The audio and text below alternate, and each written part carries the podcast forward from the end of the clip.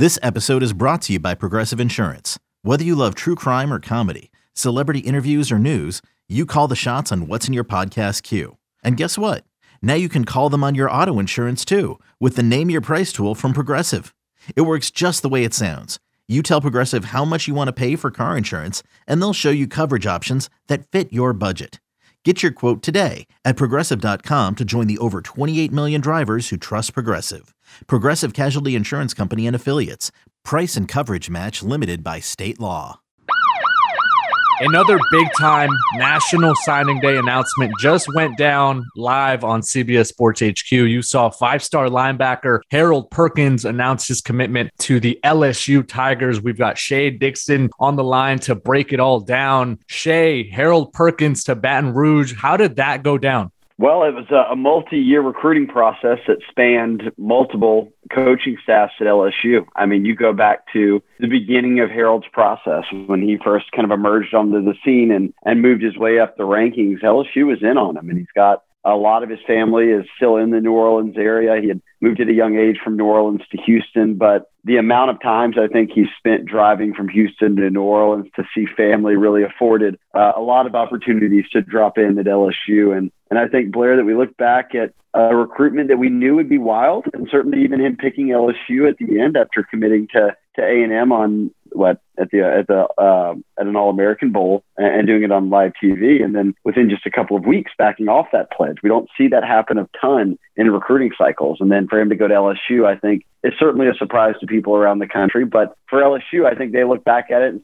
say, "Hey, look, we know we went through coaching changes, but we always kind of Perkins had always had interest in LSU. He had always made visits. He saved his official visit, the final one for LSU, and spent the weekend there with his mom and dad and a lot of family members. And he would, you know, you could just scroll through the, the photos on our website on 24 7 and, and they'd be out there taking photos of him at games and he'd be in, you know, his Cy Park uniform and LSU football gloves. So, you know, as, as much as we knew this one would be wild, maybe we look back on it and say, hey, we should have known that he was pretty interested in LSU all along we always talk about how the early signing period has maybe taken the luster off of traditional signing day. This recruitment had a, a, vintage feel to it, right? With the twists and turns, the late decommitment, the live television announcement, obviously doing it now on HQ and giving Brian Kelly a, a big pickup. I don't want to say Brian Kelly was playing catch up because he arrived late and, and obviously he had to close strong in, in this cycle. But how impressive do you think that job was for that staff with the late developing coaching? Coaching staff and getting all the assistants in place, and then to be able to flip a prospect that had just committed to A and M a, month ago, uh, and then to close the deal and, and and really finish strong the way they did.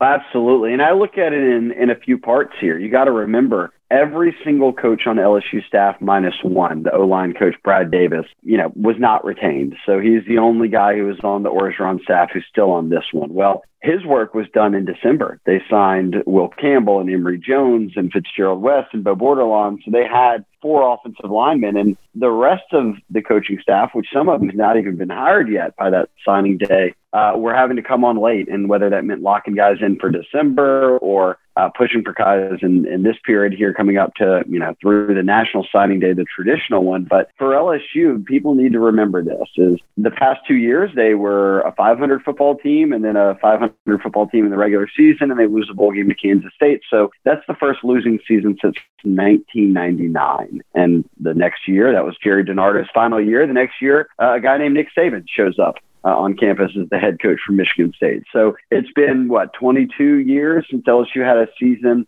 a losing season. Uh, like they did this past fall. So you knew you were coming with really wholesale changes. And I think for Kelly, for Brian Kelly and his staff, they looked at a roster that for two years in a row went into the back end of the season with half of a total scholarship count. I mean, they played the Kansas State game, the bowl game, the Texas Bowl in January with 39 scholarship players. I mean, you can have 85. So it was all about we need to build for the long term, but we have to be competitive next year. And, and that's where the transfer portal came into play. So they left, and this is a good number to know, they left the early signing period with 13 high school signees. By the time, and, and no transfer portal additions, by the time we got to this signing day, they had signed 12 transfer portal guys. So you're sitting on a 25 man class that's split right down the middle between transfers and high school additions. And obviously, they've done a really, and I don't think they're done because they've got spots left. They've done a really nice job of balancing the portal and high school targets. And it's not a long term solution, but if you're LSU and a completely new staff with a roster that's pretty depleted, you need some short term fixes. And I think they were able to do that in terms of uh, finding out a way to bring enough guys in that can help you right now, but also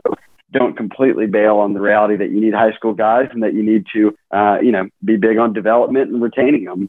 We're joined by Shea Dixon. He covers recruiting and the LSU beat for 247sports.com. You can follow him on Twitter at Shea Dixon. Now, before we go, Shea, you mentioned it, you touched on it. The transfer portal is, is so big now, especially for these marquee college football programs where they can mix and match. And it's it's kind of a free agency era where you're able to fill out some positions of need. But this is a five-star prospect. Harold Perkins, the number five overall player in the 24-7 sports rankings, the number eight overall player in the composite, number one among linebackers the immediate impact and the potential for him to make an immediate impact is right there for the taking for Harold Perkins. What do you envision him doing once he arrives on campus? Yeah, I'm, I think he's an instant impact guy in terms of LSU doesn't have a ton of proven depth uh, at linebacker. Uh, Damone Clark is onto the NFL draft. Micah Baskerville uh, is going to be back as a senior, and, and certainly he'll be a cornerstone piece. And then Mike Jones is uh, a transfer from Clemson that was here this past year and played some. He'll be back. But beyond that, there's not, you know, anyone you can circle that's had real playing time or, or, a lot of years in the program to develop. So they had to find a way, whether it was the transfer portal or high school additions, but they needed to find a way to add a linebacker or more than one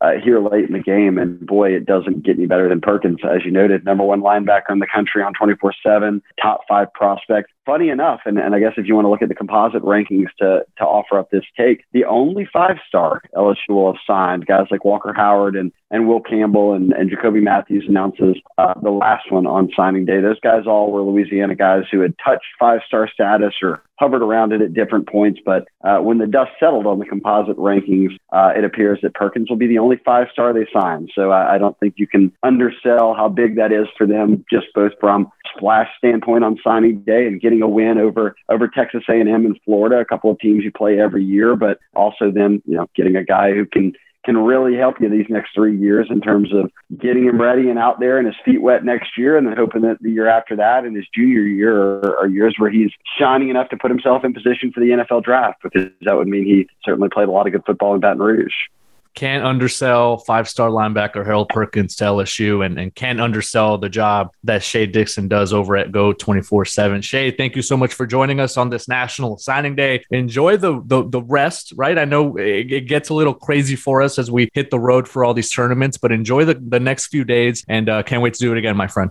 Yes, nothing better than a February dead period. I am all for it. So uh, we'll make it.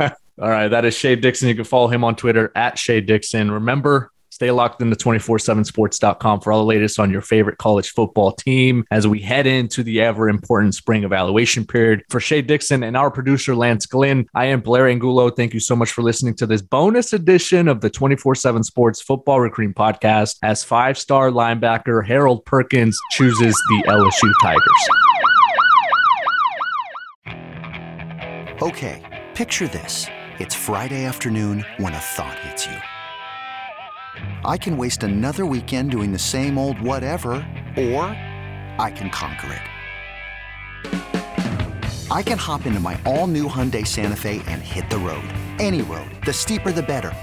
Because my all-new Santa Fe is available with H-Track all-wheel drive so I can hit the trail without a worry in the world.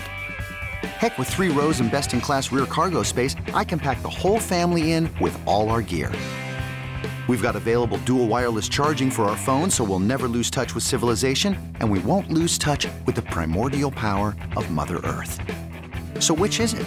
Waste the weekend or do something a little more epic? And conquer it in the all-new Hyundai Santa Fe. Visit HyundaiUSA.com or call 562 for more details.